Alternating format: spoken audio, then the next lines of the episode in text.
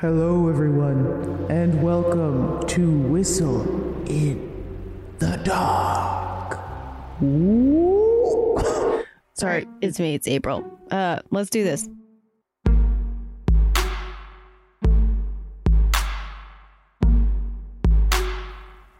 Hey guys, some updates on the pod. Unfortunately, I need to push episode 6 to next week, August 5th.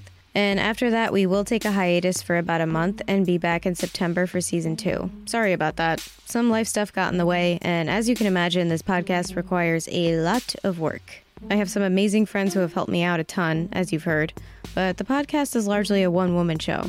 I write the scripted segments, record, and edit everything you hear. This is something I've wanted to do for a very long time, and I've really enjoyed bringing it to life so far. And I'm glad to hear that other people are enjoying it too. If you're one of those people, please rate, review, and subscribe wherever you listen. Just look for the little ghosty logo. It would help a lot.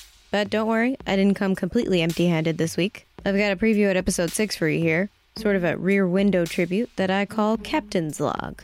I know I've never titled any of my stories before, but I'm doing it now. Take a listen. Oh, and possible trigger warning there is mention of light, recreational, and prescription drug use in this clip. Just a heads up. Okay, let's do this. So, I know this could still be some adverse reaction to my medication marijuana cocktail, but I think something might be up with the woman in the building across from me. Not the Hill House apartment. Don't worry, I'm keeping an eye on them. It's the woman in the unit above. I mean, I don't know her or anything, but I was up late counting ghosts, and I saw her light go on. And then she paced back and forth for like an hour. Not joking. I don't know. Maybe she's going through something. Maybe it's a coping technique. It just looked off. Almost like she was being led. I don't know. Maybe I'll lighten up on the meds altogether. I should call the doc.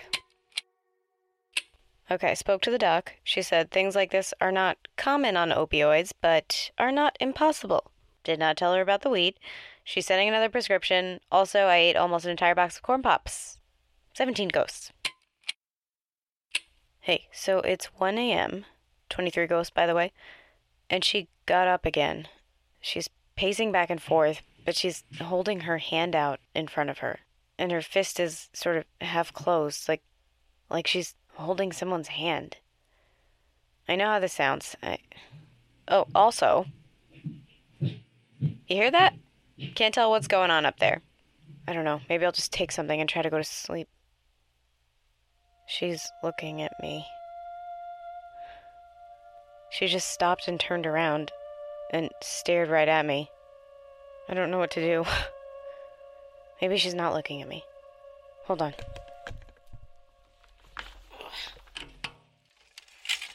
I'm gonna see if she follows me.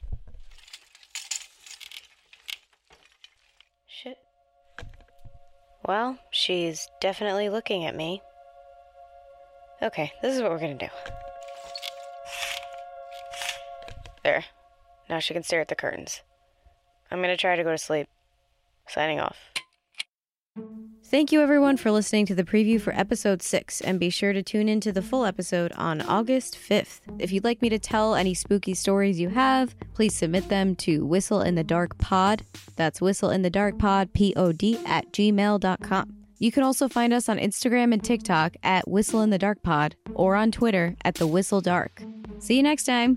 Ooga booga. I'm sleep deprived. Bye.